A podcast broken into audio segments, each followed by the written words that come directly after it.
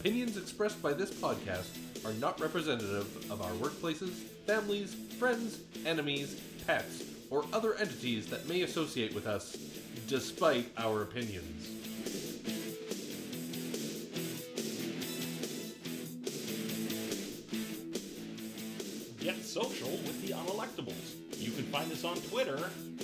Unelectables. And on Facebook at Unelectable Pod.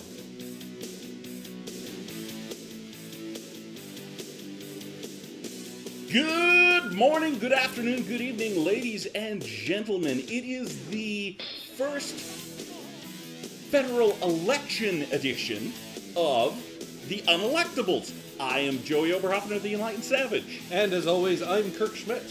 and things have gone absolutely haywire since we last recorded.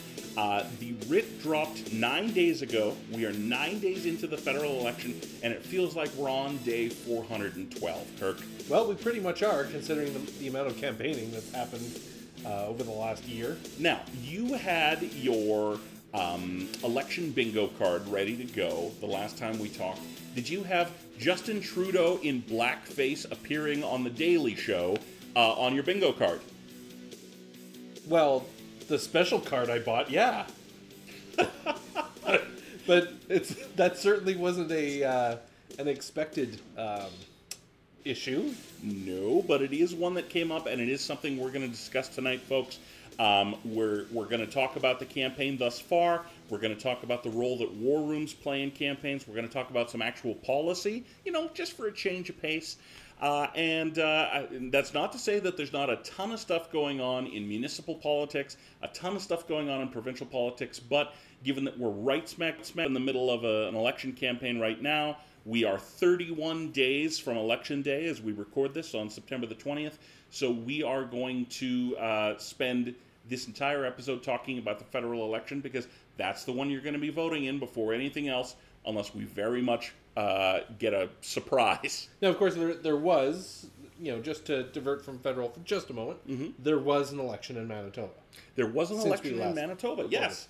And uh, the uh, the Progressive Conservatives, one of the few Progressive Conservative parties left, um, actually won that election. They called it a year early uh, and got a mandate from the people, not quite as strong as they got in the previous election, but certainly still a majority government, and they're going to be plowing ahead with uh, with their plans to um, uh, to uh, continue to rebuild the economy in uh, in Manitoba. All right, that's enough for provincial politics. Okay. Oh, by the way, hi Blake. We we talked about Manitoba and we said it three times, so you should appear somewhere.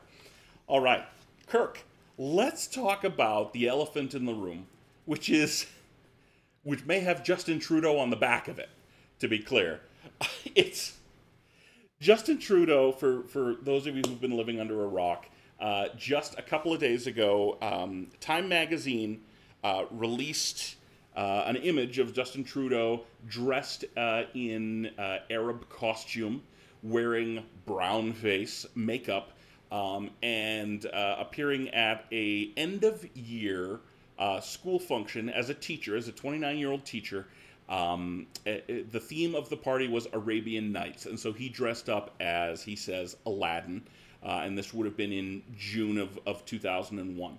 Um, when he came out to address that issue, Justin Trudeau mentioned there was a second incident from when he was in high school, when he uh, he dressed up as Harry Belafonte uh, with blackface and uh, a wig and uh, sang uh, the song Day-O in the school talent show.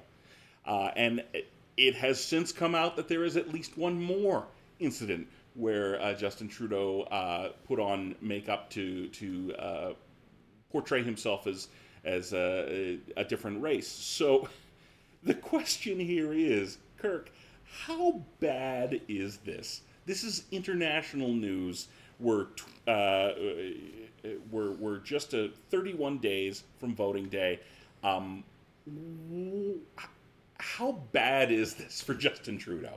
Well, let- let's separate that into a few different sections. Let's compartmentalize it a bit. Okay. Okay. So, in terms of things not to ever do. This is in it. Okay. Okay. There, there are many, many reasons we could go into why brownface and blackface is just not something you should do. But basically, it's it's an eleven on the one to ten scale of things you should not do. Okay. Okay, so let let's do that. that that's just as a human. That's that's as somebody who uh, who considers themselves progressive and and uh, and all of that. So there's that piece. There's the second piece of, of what is this going to do in the election, and the question is, will it do anything? the The thing is, from a strategic perspective, um, the liberals have been going after after um, Andrew Scheer in terms of his vote on gay marriage in the early 2000s, right? And the conservatives have effectively been countering with, you know, well, that was 16 years ago. So if if it was fair game for the liberals to attack the conservatives for something 16 years ago, then theoretically it's fair game to attack Justin Trudeau on something that happened nearly 20 years ago. Right. Right. Now, this is not to, to draw lines and say one is equal to the No, other no, or no, anything not, not like that. No, but but it's it's more looking at it from from that you know what's what's good for the goose is good for the gander type type uh, electoral tit for tat. Mm-hmm.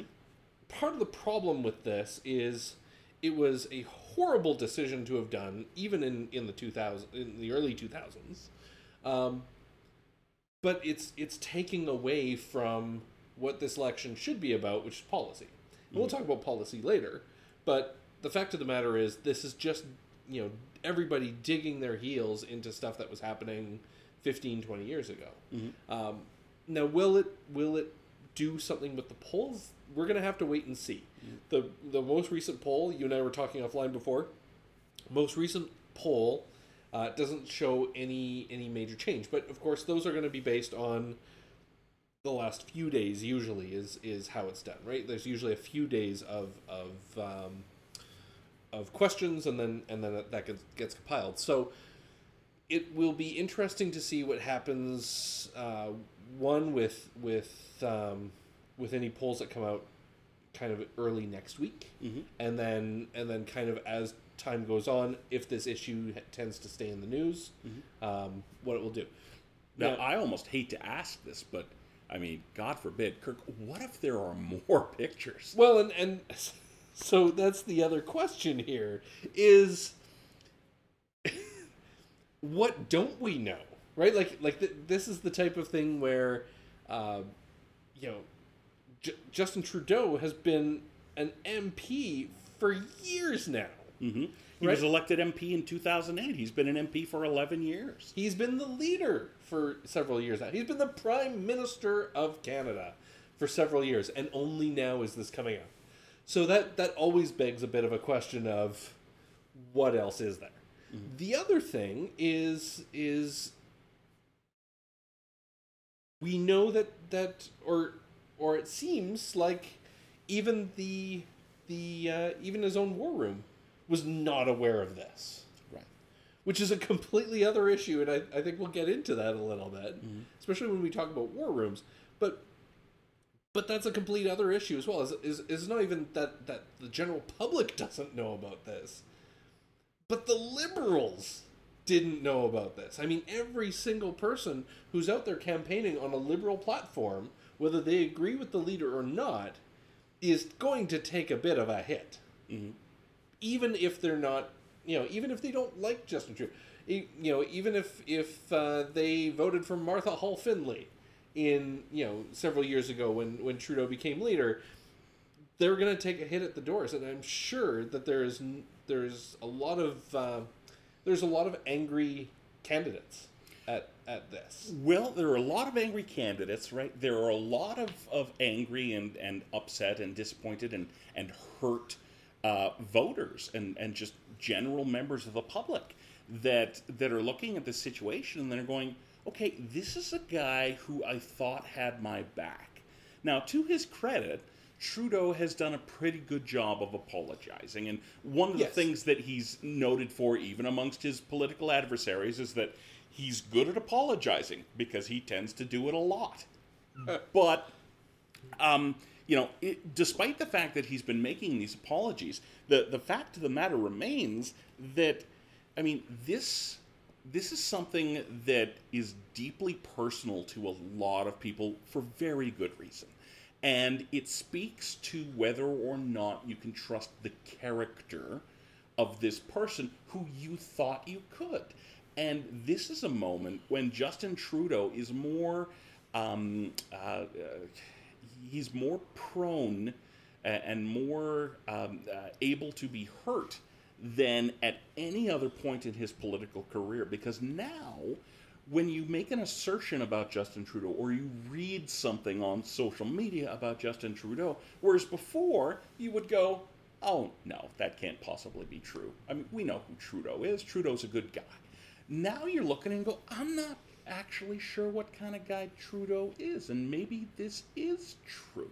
And you're already seeing that. There are some hyper partisans on Twitter. There are some people on Twitter who just flat out don't like Justin Trudeau, even if they're associated with the Liberal Party. Hi, Warren, um, who are making these sort of suggestions about maybe there's something else out here. Notice where that hand is placed. Hey, Justin, why did you leave that school in the first place? You know, and now he's vulnerable to those sorts of suggestions in a way that he wasn't before. And the thing is, we shouldn't feel bad for Justin Trudeau. in No. this. He No, no, no. did this. This is his fault. It's nobody else's fault. He painted himself into this corner quite literally, and he's got to wear this. I mean, now, my bottom line, from my point of view, I mean, I'm a 41 year old white guy, right? I'm of German descent. He didn't, you know, put on a, a brown shirt and goose step around a, a rally. He didn't, you know, put on a pointed helmet or lederhosen and, and make fun of my culture. Justin Trudeau doesn't have to explain himself to me. But Justin Trudeau has to explain himself to the millions of people who he personally offended with the decision that he made. And one quick apology on the airplane and one town hall in Saskatoon, uh, which he did yesterday, is not going to stop people from feeling the way they rightfully feel and asking some really important questions. Now, I don't get to decide if what he did should have offended people, and I don't get to decide what an appropriate penance would be because it's not me that he was offending. It wasn't my culture that he was cosplaying with. But um, whatever the blowback on this is, this is not a case of somebody making something up to stick it to the guy. This is a case of people finding out something that he consciously decided to do multiple times. multiple times, and that's on him. You know, and, and a question that that should should come up in this, and and not to take away from Justin's responsibility on this, okay? But but I just want to just want to look at a bit of wider view. How many people thought this was okay? Mm-hmm. Right, like let's face it, he did this. There were pictures. They were put somewhere. I I mean, my understanding is some of these were in a yearbook, right? So, so, so there are multiple levels of people being okay with this. Yeah. Now, Or- I, I don't know how many students attend Point Grey School, where, where Trudeau was a teacher, but let's assume it's a very prestigious, very, very small private sort of academy. And let's say a graduating class there would be 50, right? If he did this at a year end function where there were, were 50 or 60 people, including parents, including uh, fellow faculty, right? That's 50 or 60 people. It's not as though they haven't realized over the past 11 years that Trudeau is, in fact, you know, a party leader, a member of parliament, the prime minister of Canada. They remember the party. You don't remember what everybody was dressed as, but you've leafed through your yearbook at some point in the last 11 years and gone, oh, right, that guy's the prime minister. Why is he wearing dark makeup? And even if you haven't done that, as a student or faculty member or graduate of Point Grey School, you know that at some point, on some level, Justin knew. Yes. He, he maybe doesn't remember how he's dressed for every party and every Halloween since he was a kid, but he's got that yearbook. He remembers at least one or two of these instances. And the fact that he needed to wait for somebody else to bring it out, that he didn't proactively disclose, at least to his own people, even if it wasn't a public mea culpa, he didn't let his own people know that this was something that might be coming. If you are working in the Liberal War Room, if you're one of Justin Trudeau's top lieutenants, if you are a senior uh, member of the Liberal Party and this caught you by surprise, that is completely unforgivable. Um, uh, and again, it's Justin's fault. He did it.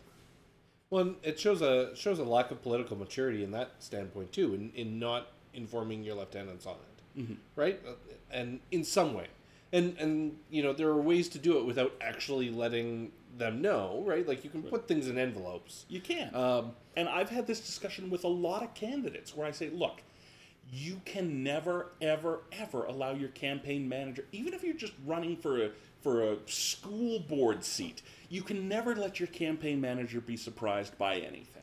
Okay? If you got pulled over for a DUI when you were 17, even if you don't want to sit down your campaign manager and say, I got pulled over for a DUI at 17, you got to write that down. You put it in an envelope, you put a big red one on the envelope, you seal it, you hand it to your campaign, campaign manager, and you say, Look, if somebody calls you and says, I heard this rumor about me, call me.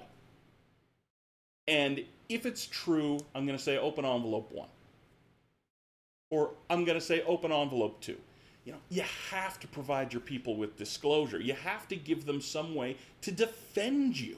well, or or at least to know to know what to to deal with. Yeah. Right, To know or to know that it's coming. Some things are indefensible. I don't think you can defend dressing up as blackface as a 29 year old. No. You know, but at least let your people know this might be coming. And again, it's not like he didn't know. it's not like he forgot that he painted himself. and and this this goes back to a little bit of, of that political maturity thing again too in that you know it's one thing if you're 17 and you make a poor decision and uh, you know 20 years later you decide randomly to run for politics and and you know all of a sudden you got the political bug. This was a trudeau. Yes. right? Like like this you know there was kind of a level of politics was always possible and you're you're part of one of the most infamous political families of the late 20th century in Yeah. Canada you know he he grew up in the public eye, right? And whether or not he ever expected that he was going to run for office, people definitely knew who he was. They knew the name. In looking at him, it's not hard to see who his father is. Even if you don't know the name, the resemblance is pretty striking. Unless you're wearing a tinfoil hat and you think that, you know, Fidel Castro is his father, which get off Twitter, delete your account. But, you know, it, it- you know you're growing up as a public figure, right? There's a reason that the Bush twins made mistakes but never went completely off the rails. Because their father was the president and they knew people were watching. There's a reason Barack Obama's girls might have occasionally made a stupid teenage decision but never went completely off the rails because they knew they were being watched constantly. especially at you know and again teenage your brains are not fully developed you make stupid decisions we've all done it Mhm. 29 Yeah. like sorry that that's that's too far Yeah, your brain is fully developed by 29. I'm not saying that none of us has made a bad decision at 29, but we certainly all remember the bad decisions we made at 29. So, I mean, how he comes back from this, what he does to make this right, that's entirely on him. Not in a million years would I suggest anybody feel sorry for him, but there could be some very real political repercussions to this because, as we know, Justin Trudeau is the only candidate in this election who is being dogged by doubts about his social uh, social justice and, and social political bona fides, right? Well, and and so now, now that really brings up the next leader, right? We've got Andrew Scheer. Andrew Scheer, never heard of him. Tell me about him. So Andrew Scheer, of course, um, is not without his own uh, demons, shall we say, in terms of of political views and and more social views within the political space. Now, Um, so, of course, there was the vote against same-sex marriage, Right. uh, back in the early 2000s. mhm, 2003, I think. Yeah, and we, we talked about this a little bit last podcast, Yeah. um, because because of course there was there was some question as to whether Minister Goodale uh, also voted against same-sex marriage or not, and things like that. So we had talked about that, but of course, as more came out, there were there was uh, there was a, a bit of a speech that Andrew Scheer gave uh, back in Parliament, and um, and and as part of that, there was there was this verbiage of uh, calling a dog's tail a leg doesn't make it a leg, and and that was in reference to calling something same-sex marriage does not necessarily make it a marriage, from his point of view.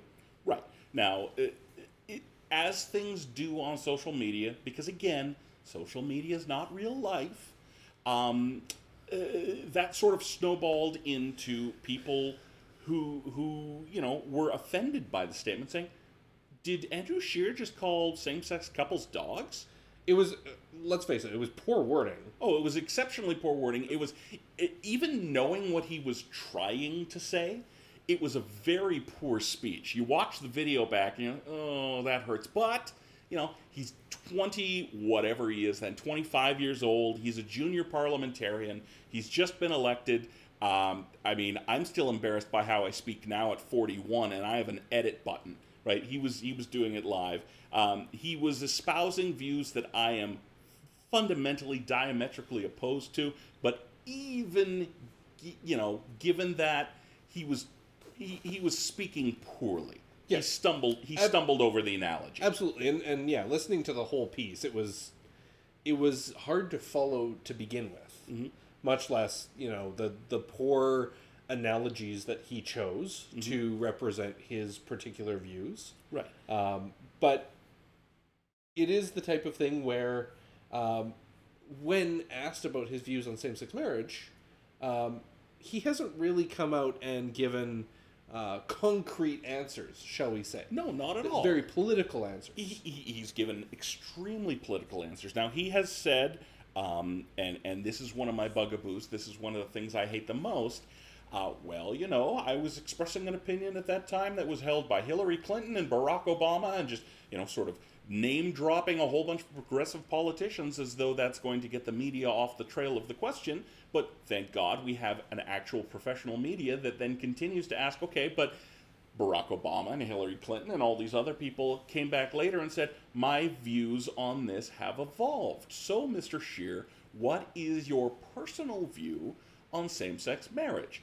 To which he has responded, It is the law of the land, it is a settled issue, and I will not be bringing forward legislation on this issue. Which completely closes the topic for discussion, and everybody can go home and sleep safely and soundly at night, right? Well, well, the yeah, the, the law of the land piece is so disingenuous, right? Because going back to junior high social studies, Mm-hmm. right? There are three parts to government. There is the executive branch, the legislative branch, and the judicial branch. Right. Right. The legislative branch is for developing law. That is what it does. So the House of Commons and the Senate are about creating laws. So supporting the law of the land is supporting whatever decision was made by the political body at the time, and a future political body could go and change. And laws change all the time.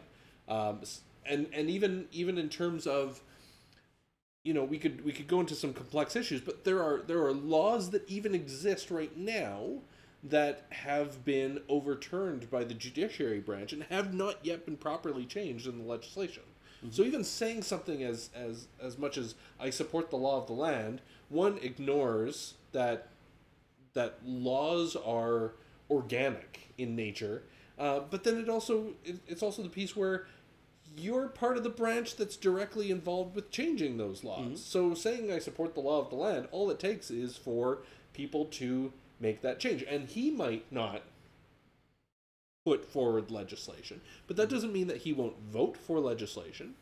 Uh, so, of course, there's a lot of ways that this can happen. It can be, you know, through private members' bills. It can be law um, legislation introduced by the Senate. Either way, he hasn't said I won't vote for a bill that rescinds this right. He hasn't said no. I think this has to stay, and I won't support, you know, changing that piece. He said I support the law of the land. Right. Now, the law of the land in Canada used to be that you had to pay extra money to come in if you were Chinese.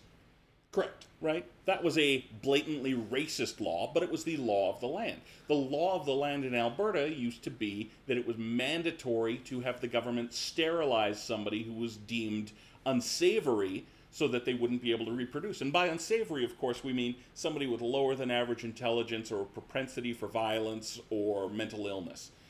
That was the law of the land. The government would take away your ability to procreate. So I support the law of the land at that time, and I support eugenics.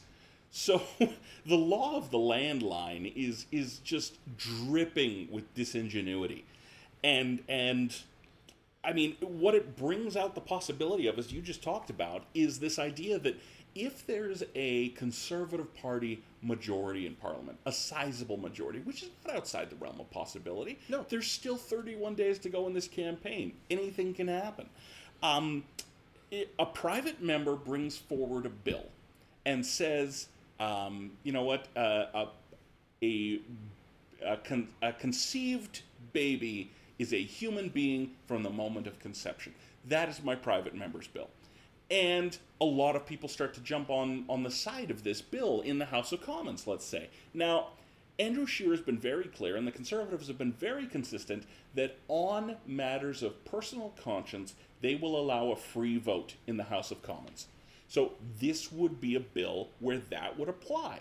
That hypothetical has been pitched before, and they've confirmed it would apply in that case. So let's say that private member's bill makes it to a vote in the House of Commons and passes. Now, whether he voted for it or not, Andrew Scheer is the leader of the Conservative Party. Andrew Scheer, in this hypothetical, is the Prime Minister. What do you do? The law of the land is now that life begins at conception. Therefore, abortion would be murder Right.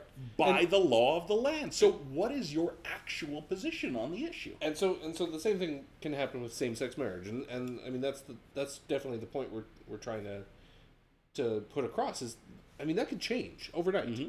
we could basically go backwards and and where all where all these other countries are finally getting this through their their parliaments or or their their other um, otherwise legislative branches um, we could go backwards on on simply something as simple as a free vote on a private member's bill.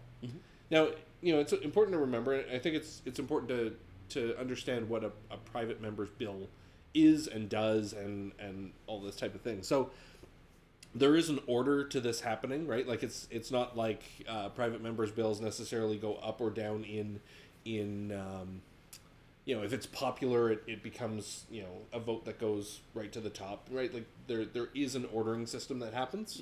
Um, but unlike a government bill of confidence, like the budget or the throne speech or things like that, you can't defeat a government by defeating a private member's bill by by any of their members. So any conservative member could put this forward, and even if it gets defeated, it doesn't it's not doesn't affect the government. So that is the ideal way to to put in bills of conscience, um, because because it gives the ability for for those to go in. Uh, also, uh, private members' bills tend to be more likely to see free votes, anyways, um, and we do see it, you know, throughout Parliament, even even when when most parties do have whipped votes in general.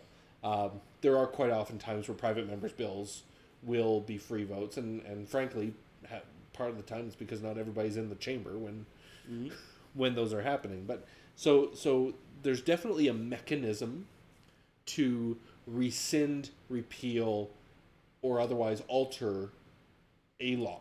Right. The law. Of the law land. and then and then of course that's where there might be a period of time where it needs to go to the judiciary because let's face it I, I mean if if the conservatives ended up uh, rescinding same-sex marriage you can guarantee that that would go then through court challenges Right. and probably be overturned probably be overturned. But as with anything in our system, ultimately, democracy can have the final say if a group is motivated enough and is advocating a position that is embraced by enough people who come out and vote to see it pass forward. You can go as far as amending the Constitution if you can get enough people to bother to show up in the various provinces and support that motion.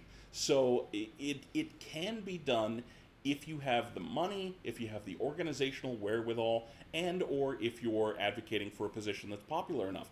And let's not forget, provinces also have an additional mechanism, which is the use of, use of the notwithstanding clause, which Quebec has now used to ban uh, religious uh, uh, apparel yeah right, in, in, in public servants. So, uh, and, and that's another kettle of fish that we're going to talk about on a totally different podcast. Now, but I do want to touch on religion just for one second longer. Um, I have read on social media, which of course is real life, that this whole waffling position that Andrew Scheer is holding is because he's one of those scary Catholics. Is he a papist? Is is is the Pope going to be running the federal government if Andrew Scheer is elected? I sure hope not.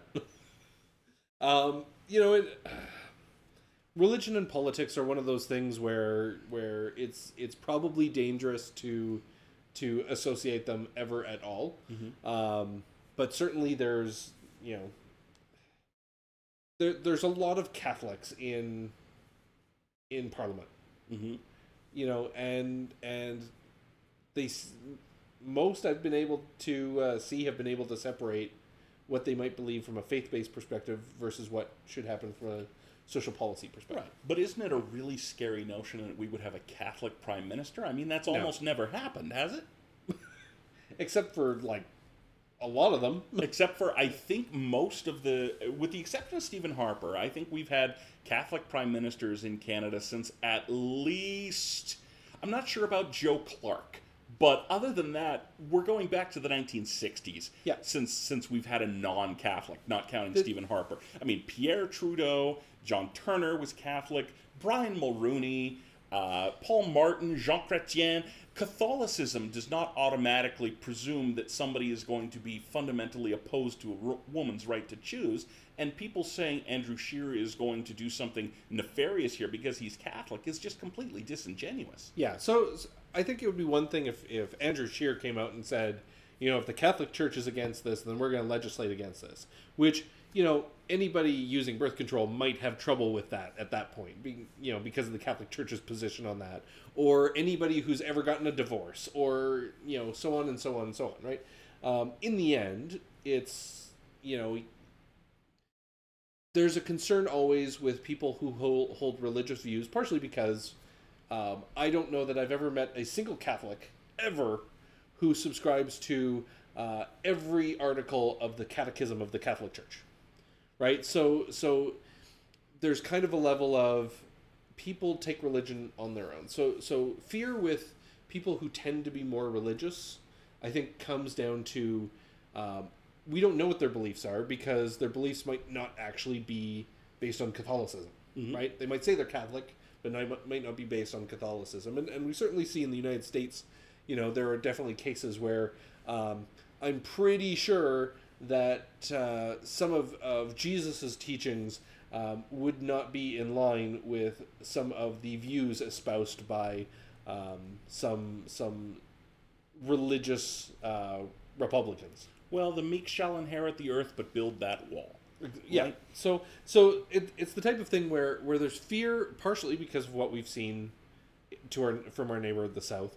There's fear because people do take religion on their own, and we do know that people uh, tend to ha- hold um, extreme view- views, especially when when uh, or or there's there's a more there seems to be more likelihood I would say of people who hold extreme views um, when people are publicly using religion in their political views. Um, but that doesn't necessarily mean you know it's it's not it's not just because you're religious you're a horrible person. In fact, you know you can be a wonderful person. You can be a wonder you can be a horrible person as an atheist. Um, I think the thing is, it's one thing if the views are out, out out there and able to be challenged. It's another thing if they're not saying what their views are. And I think that's more the fear with Andrew Scheer. Yeah. Is is you know if Andrew Scheer said, "Look, I'm Catholic, but you know I think that that this should be, you know, I I I kind of say you know I'm kind of in line with the Pope where." Um, you know, I don't believe in it, but it's not my my position to judge this. Um, that authority is is with uh, with God alone, and so you know we're we believe that that we should just keep the law the way it is. You know, if he said stuff like that, I think people would would not be afraid of Andrew Scheer's religiosity at all, mm-hmm. right?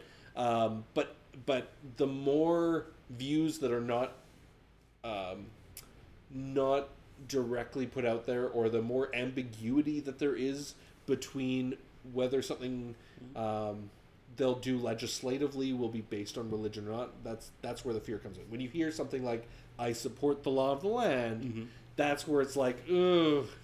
Well, and the other part of this too is that it's not as though Catholicism is a small, little understood group. The, the Catholics are a plurality in Canada. They're the largest single denomination of any religious group in the country. Right, It- um, so for people to, to, to say, well, those scary Catholics, they're the boogeymen, is, is completely uh, preposterous. I mean, whether or not you ascribe to Catholic teachings, whether you consider yourself a hardcore Catholic or just a lapsed Catholic or a C&E Catholic or, or any other denomination of Christian or any faith or no faith, um, it, it's just, I, I mean, i i- it's reminiscent of when John Kennedy was running for the presidency in the United States. And the difference here is that in the United States, Catholics are not the largest religious group. Uh, Catholics are one of the smaller religious groups, at least among the Christian faiths. So people were asking genuine, earnest questions in the 1960s about whether the White House would be run from Rome. They were genuinely curious as to whether, you know, Catholic doctrine would would mean that nobody in the United States was allowed to serve meat on Fridays at a restaurant. You know, the, first of all, it's not 1960 anymore. It's 2019. And secondly, in this country, in Canada, if you don't know a Catholic, you're just not trying because they're everywhere. I was raised Catholic, you were raised Catholic. Half the people I know were raised Catholic, whether or not they still attend church or consider themselves Catholic. It's not a scary fringe group. And if Andrew Shearer just came out and said exactly what you said, he could put this issue to bed once and for all. So it begs the question in a lot of people's minds why isn't he just saying that? Yeah.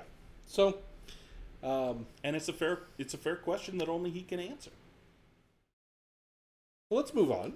Okay, let's move on. Now, it hasn't just been about scandal and what's being said or not said or what uh, there's photographic evidence for. What? We've, we've actually had some news during the campaign. No. Yes, and the news is Maxime Bernier will be in the French and English debates. Well, but before we even get to Maxime Bernier in the debates, Okay. let's talk about Maxime Bernier versus Maxime Bernier. Oh, Bernier versus Bernier, the Berniers, which is the best of all sauces. So, so the, the, I mean, in, in terms of, of funny news, um, a a member of the Rhinoceros Party, whose legal name is Maxime Bernier, is running against Maxime Bernier in Bernier's riding. Yes. Um, so there will be two Maxime Berniers on the ballot in, and I forget what riding he's in. Um, but there will be two two Maxime Berniers on that ballot. One will be for uh, the People's Party, and one will be for the Rhinoceros Party. I actually don't know what the rules are for what order that name gets in, but I would imagine the the political party then becomes the uh, the alphabetical order. I I don't know. I'm, I'm really, really not sure what the rules are for the ordering of the ballot. It may it may vary by by riding. Uh, it's going to be the writing of uh, I'm going to slaughter this, but Beauce, B E A U C E.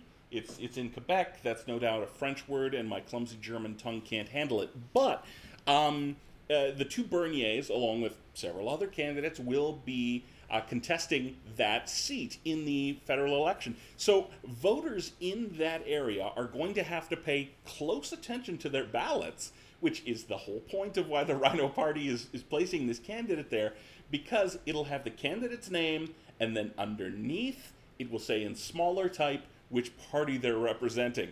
And if voters aren't careful, they may vote for the wrong Bernier, and I'm not sure which voter would be more upset the one who wanted to support the People's Party who voted Rhino, or the one who wanted to support the Rhino Party who voted for the People's Party? But but uh, you know, in, into Bernier in the debates, um, it's an interesting change. It is. We did talk about this last time about you know what what would be, and, and we talked about this even during the Alberta stuff. You know what should be the criteria where, where somebody is in the debate. Um, Maxime Bernier is the only member of his party that that uh, was a member of parliament prior to uh, dissolution. Um, but he wasn't voted in in the People's Party. He was voted in the Conservative Party. Right. Right. Now, the the People's Party of Canada itself is still very much a work in progress. Even now, um, nine days into the election, if you go to their website, they've got a small section that uh, talks about their specific platform, and then it says, for anything not covered, please click here to see Maxime Bernier's policy positions when he was running for the leadership of the Conservative Party in 2016. That's actually part of their website.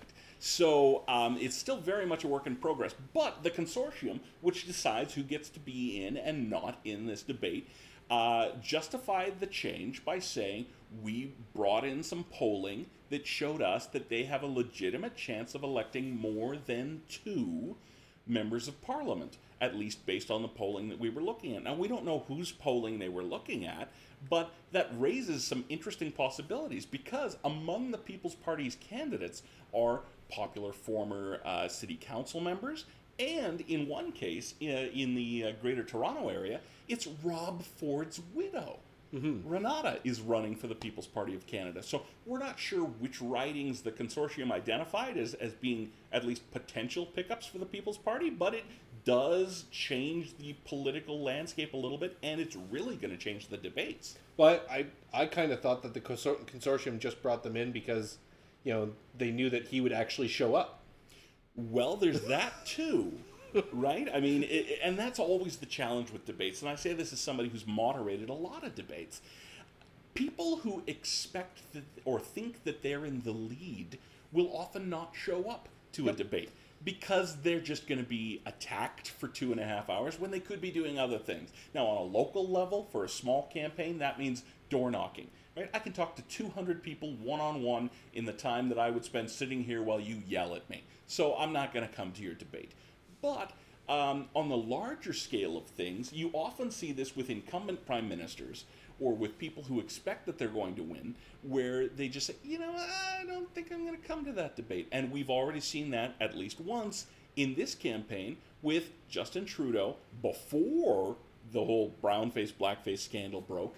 Uh, electing not to show up at a debate. Now, he- it's not as though he changed his mind last minute. He said well in advance he wouldn't be there, but it's still kind of a bad look. But you understand it. If you're Elizabeth May, you're going to go to every debate where there's a camera. Yep. If you're Justin Trudeau, you've got 300 and some odd ridings to visit. So Bernier is going to be at the next one. He is. Now, who does that benefit the most, other than Bernier? Well, that see that's a hard question. I- think you and I disagree on this one because because I actually think that Bernier being there benefits the Liberals. Okay, and I think and I think you're you're of an opposite mind. But but here's what I see is is uh, the Conservatives, uh, you know, going back into conservative history, um, we've seen fracturing and then mending together and fracturing and mending together. I mean, that seems to be the pattern of the Conservative Party of Canada, right? So, so thinking back to the '90s when the Reform Party broke off, um, the Reform Party tended to bring in some of the more um, more extreme right wing uh, individuals. Um, so the conservative, the progressive conservative party was far more of the big tent, um, you know, slightly to the right party, and and in order to defeat the liberals, basically was decided we need to work together. Um, I see the People's Party again as that fracturing, as that that movement for the far extreme right, um, fracturing of the Conservative Party, and and so the thing is, if Maxime Bernier, and, and he's not a dumb guy. I mean, he's left briefcases where he shouldn't have left briefcases, but he, he's not a dumb guy. Like he he's he's quite intelligent. He's quite well read. Um, he's he's well spoken. Um, so what's gonna what what can potentially happen is people who don't agree with Andrew Scheer, because there are a significant portion of people in the Conservative Party who don't. Um, if they are on the farther right leaning side, they might be more inclined to to support someone like Maxime Bernier, especially as he's gaining momentum. Um, so so I see it actually as an opportunity for Maxime Bernier to carve off of the Conservative Party of Canada. And if that happens, I think that's where the advantage goes to the Liberals. Because the votes that that effectively would have would have existed for a conser- for the single conservative party now has some fracturing. Mm-hmm.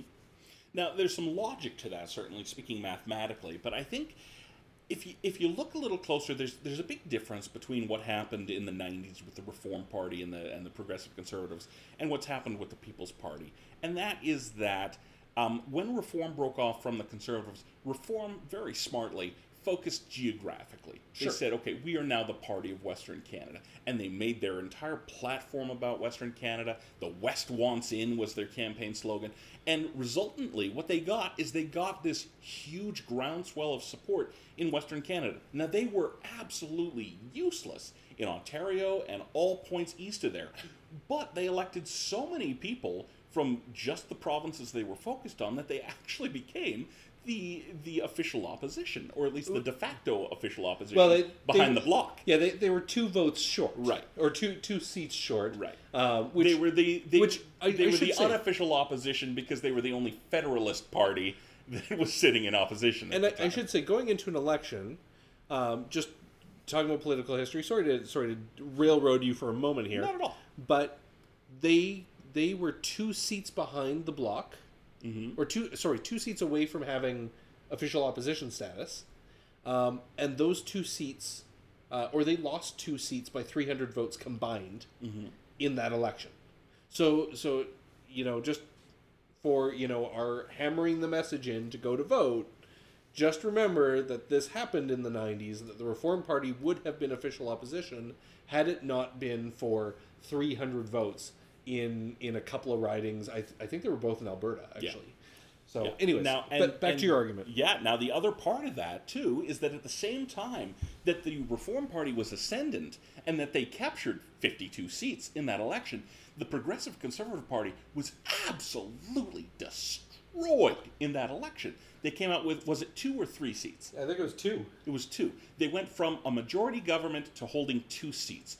And the Reform Party, I mean, they took 52 seats from Western Canada, but even if those 52 seats had still voted progressive conservative, they still would have just barely held on to official opposition. So the difference here is, is quite pronounced in that the Conservative Party of Canada is a very strong, very centralized uh, party that has support across the country, not as much as they would like in some places like Atlantic Canada or in some places like mainland uh, uh, British Columbia, but they've got a lot of support around the country, and and they just simply put cannot lose in many of those traditional uh, uh, conservative strongholds in Western Canada.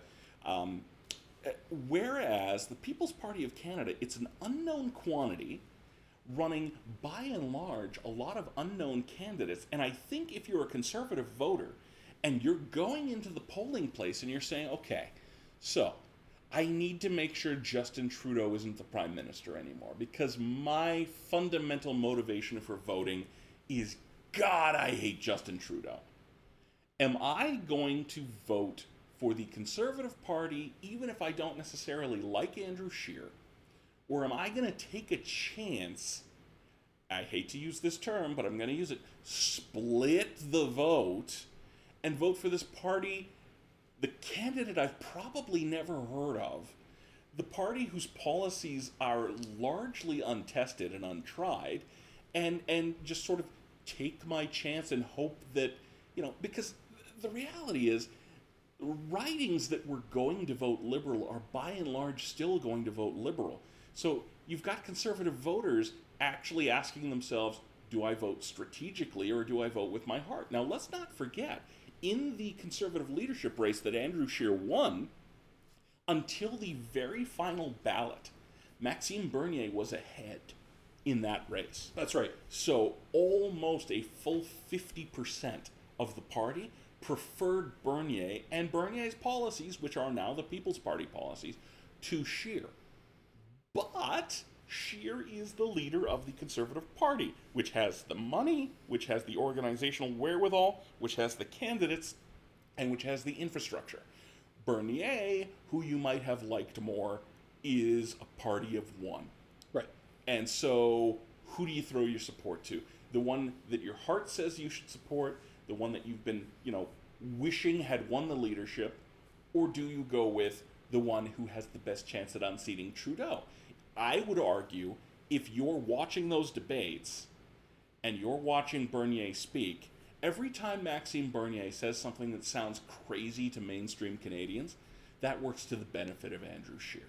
Because people who were soft liberal voters who were going, well, I, I don't think I trust Scheer, but I don't love Trudeau, and this brown face, blackface thing has me waffling on whether or not I should vote for him.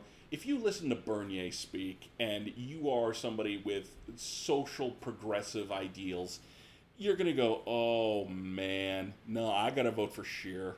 I gotta because Scheer sounds absolutely mainstream compared to this guy. Yeah, I, I think my, my issue is going to be where where we're going to what we're going to see what happen with bellwether ridings, right? Uh, Like, I don't see cases where the the People's Party is going to take seats away from the Conservatives. I think where we're going to see the effect of the People's Party is going to be in the ridings that could go liberal, could go conservative. And there are people who are going to vote for for Maxime Bernier and his party because of its policies. Right. Because um, not you know as much as they may hate Trudeau, there are going to be people who are going to vote based on policies and based on the personality of the leader that they like.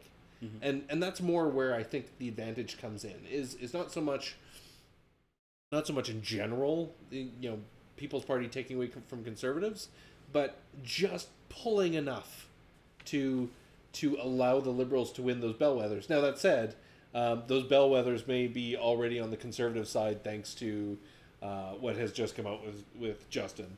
Um, but that that's kind of where I saw it. But Okay. it, it you know it's it's hard to say. I think there's probably good arguments for both. Um, it'll be interesting to see how Bernier handles himself uh, in in the the debate, and and you know, like thinking back to the Bloc, um, that was one thing that that Gilles Duceppe was really good at. Like, if if it weren't for the fact that he was a separatist, you know, he kind of there were times when when I, I especially remember uh, when it was Paul Martin and Stephen Harper and and Gilles Duceppe and uh, Jack Layton, and the way the three were bickering and Gilles Duceppe, um, you know, really focusing on policy and what they were going to do for Quebec, he, he almost came off as the most most uh, statesmanly um, in in that one debate. Yeah. And so, so you know, if Maxime Bernier can pull that off, if he doesn't become just this yappy dog attacking attacking Trudeau and, and really focuses on the policy, he could do a lot of damage. Right. Either way. Well, because in the days after a debate, right, what you don't see are are 15 minute clips where people are discussing in depth policy. What you see are 15 second clips of something a leader said that was a real zinger. Or, or a really solid point that somebody made while everybody else was bickering, or something that was funny. right? And so um, uh, it'll be interesting to see um, if politics is theater. Maxime Bernier is a master thespian. He's been around a long time, and it'll be interesting to see. I mean, he certainly brings more personality to those debates than we would have seen um, uh, without. So it'll be uh, it'll be entertaining if it's nothing else. For sure. All right. So before we talk about actual policy, which while I wish it was the most important part of an election, is in a lot of ways the least important part of an election. Um, at least to the vast majority of my fellow An election Canadians. is no time to talk about policy, That's Joey. that's very true. Important issues. Um, uh, we had a request come in via Twitter from Kyle Olson. Hi, Kyle. Thanks for listening. Uh, he wanted to hear about war rooms and how war rooms are used in an election. That that's a good question. Um, so of course, in in the campaigns I've been in, I haven't been in the the big war rooms. I've been on local campaigns, so I actually don't have a lot of experience Okay. with war rooms. I have some some idea of what happens in a war room, but Right. but I feel like you you might know more about Sure. Well, this we've been world. we've been talking about war rooms a little bit in Alberta anyway, because now we've got the the Alberta Energy War Room. Right. Um, but war rooms in a political campaign, in, in a large campaign like a federal campaign or a provincial campaign, are a little bit of a different kettle of fish that aren't very well understood by a lot of people, even people involved in politics uh, on the local level. And and the war room is not your central campaign's chief operations area. That's that's the first thing that's important to point out. It's not the tour. It's not the room where they decide where the leader's going next. It's not the room where they crunch the polling numbers and figure out where to send money. It, it's not the central campaign. Your war room is a relatively smallish operation that is primed, that has carte blanche and all the money it could ever need, and it's for one reason and one reason only, and that is emergent issues and crisis management. I guess that's two issues. But emergent issues and crisis management, not operations. So, when this Time magazine release came out of Justin Trudeau in brownface, it was the liberal war room that had to respond right away. Those were the people who shut off the cell phones and said, What do we do about this? What do we know? Is there more? Somebody get Justin on the phone.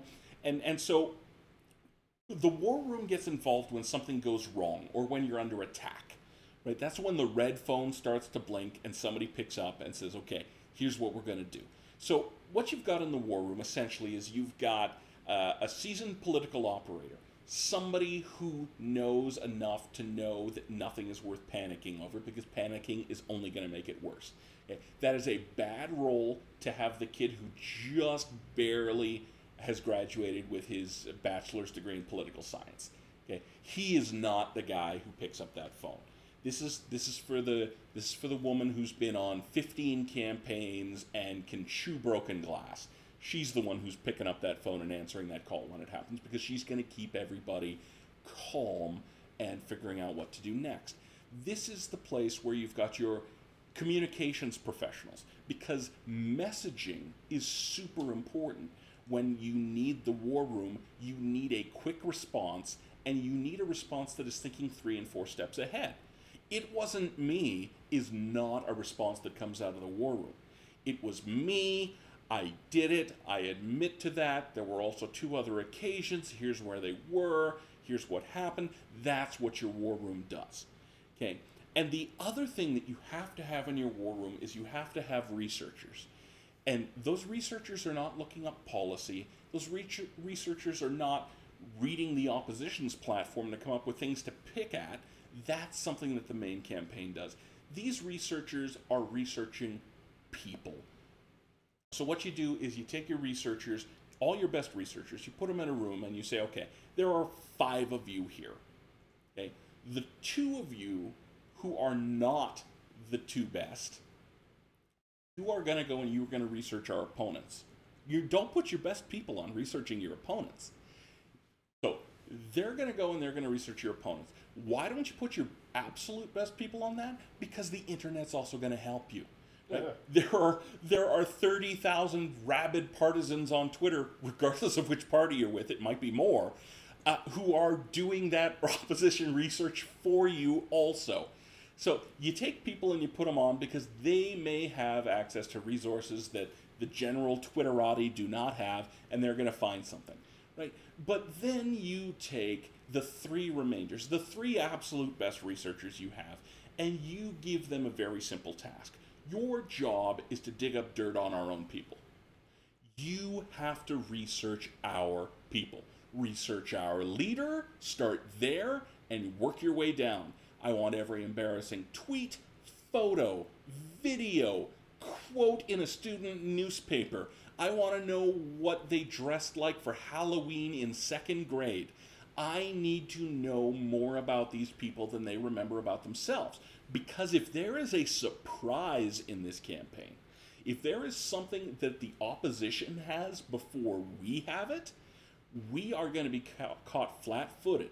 And being surprised in the war room is absolutely unforgivable. So these are the people, when we just go back to talk about the Trudeau incident for a little bit here, these are the people who should have known. And the fact that they didn't know and that they didn't have, you know, a response under glass, break glass if this photo comes out, says that they did not put their very best people where they should have been, which was researching the leader because this was not a secret. This is not one thing that was on one person's phone. It wasn't Anthony Weiner sending an inappropriate photo to one person's cell phone. It was in a yearbook that at least half a hundred people had. And that was just the one photo, not to speak of videos, not to speak of other instances. So, your war room people need to be prepared for these eventualities. That's their only job. And they are their happiest when they have nothing left to do. Because they've researched everybody, there will be no surprises, and the opposition's not coming up with anything that we weren't ready for. So we just sit here. The red phone never blinks, and the campaign trucks along as per usual. But the war room is it, it's like life insurance. You hope never to use it, but you put the money into it because if you need it, holy cow, do you need it in a hurry. So let's uh, let's focus on the last piece that, that we were going to talk about today, uh, which, believe it or not, is policy. Policy? And and I know it, it amazing that it actually comes up during elections. Uh, not as often as I wish it did, but again, uh, politics is a show, and policy is the music that plays underneath. So, um, you know, who can tell me who wrote the theme song to Star Trek other than Kirk? Because I know Kirk knows it. Nobody. But you all know. It's Alexander Courage, by the way. All right. so, policy. Kirk, uh, all the parties have come out with some manner of policy. I'm just going to to read through these in order, and I'm just looking for a quick reaction to you. We've already gone over an hour today, so we don't want to keep these good folks up any longer. Um, I know I know you people are out there who complain about the length, but we only do this every few weeks. So that's true. If if we did this twice a week, uh, which we may do uh, eventually, uh, if we start like oh, Patreon let's, or something. Let's face it, they'd still be two hours long. Well, they would be. They would be. Um, but because that's what you're you and I'm me. Well, yes, that that is very true. I was famously described once as the only person with a longer elevator pitch than Naheed Nenshi. So, I'm going to mention the policy. I'm just looking for a quick response from you, Kirk, as to how you think this will play or whether you even think it's a good idea. The Liberals have promised to prohibit semi automatic assault rifles and allow cities to ban handguns. What do you think? Honestly, gun control is not nearly the issue it is to our neighbors to the south. So, you know, the, I think you're going to cause more problems than you're actually going to solve with a policy like this. Mm-hmm. But little little bit of a strange thing to be focusing on. Yeah. Okay. Uh, the New Democrats have vowed to expand Medicare to include universal pharmacare coverage for everybody. What do you think? So, I mean, personally, I'm for this policy. I, mm-hmm. you know, I'd, I'd actually like to see the medical system uh, expanded to include vision um, and and dental and all sorts of things. So so personally, I'm I'm on board with this. Um, I think I think the thing with with this is the NDP aren't going to win government. Mm-hmm. Um, what it may do, like like we know on on more extreme sides of policy, sometimes if somebody goes extreme left or extreme right, it moves the needle like the the the view of what is reasonable can move a little bit from Mhm. from where it was. So I think I think to that degree, the NDP is going to help for help push forward maybe some changes to the healthcare system by by really pushing for something like full pharmacare. Yeah. Well, let's not forget the New Democrats came up with the idea of Medicare, but they were never the federal government. They just pushed the federal government of the day to a position where they had to adopt it because of what Tommy Douglas was doing in Saskatchewan. Right. But they didn't do that from the position of power in Ottawa. Um, the Conservatives uh, have uh, vowed to resurrect Harper era uh, refundable tax credits. Two tax credits that I know I used at least a, a little bit, and I suspect you did as well. Uh, these are refundable tax credits uh, for children's sports, up to $1,000 per child, and for arts and learning uh, instruction for children, up to $500 per child. What do you think? This is a complicated policy, and honestly, I could probably talk for an hour about uh, boutique tax credits versus other forms of of um, helping people with taxes and and all sorts of things. Um, certainly, in my life, this becomes useful. Mm-hmm. Um, but what we know from some research done on uh, on the tax credits that were done in the Harper era is that it didn't actually lead to a significant change in people enrolling their kids in these programs, Right. which is what what it, what it was designed for, right? Um, it's it effectively just gave a tax break to those who already were doing it. Mhm. Um, so you know, it's it's the type of thing where yeah, again, we could talk for hours. It's it's going to play well to their base for Okay. sure. Good. Well, I mean, tax cuts generally do.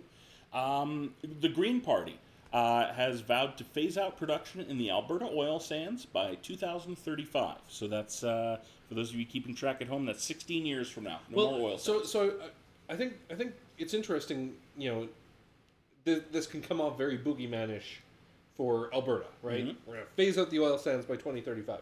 Um, first of all, that's not going to happen, right? Like, let's face it. Regard even if the Greens formed government, that would not happen, right? There there are market forces in play that simply will not allow that. But what's really interesting about the Greens policy and the, and and what the Greens are doing is they are effectively the only party who's actually talked about transition.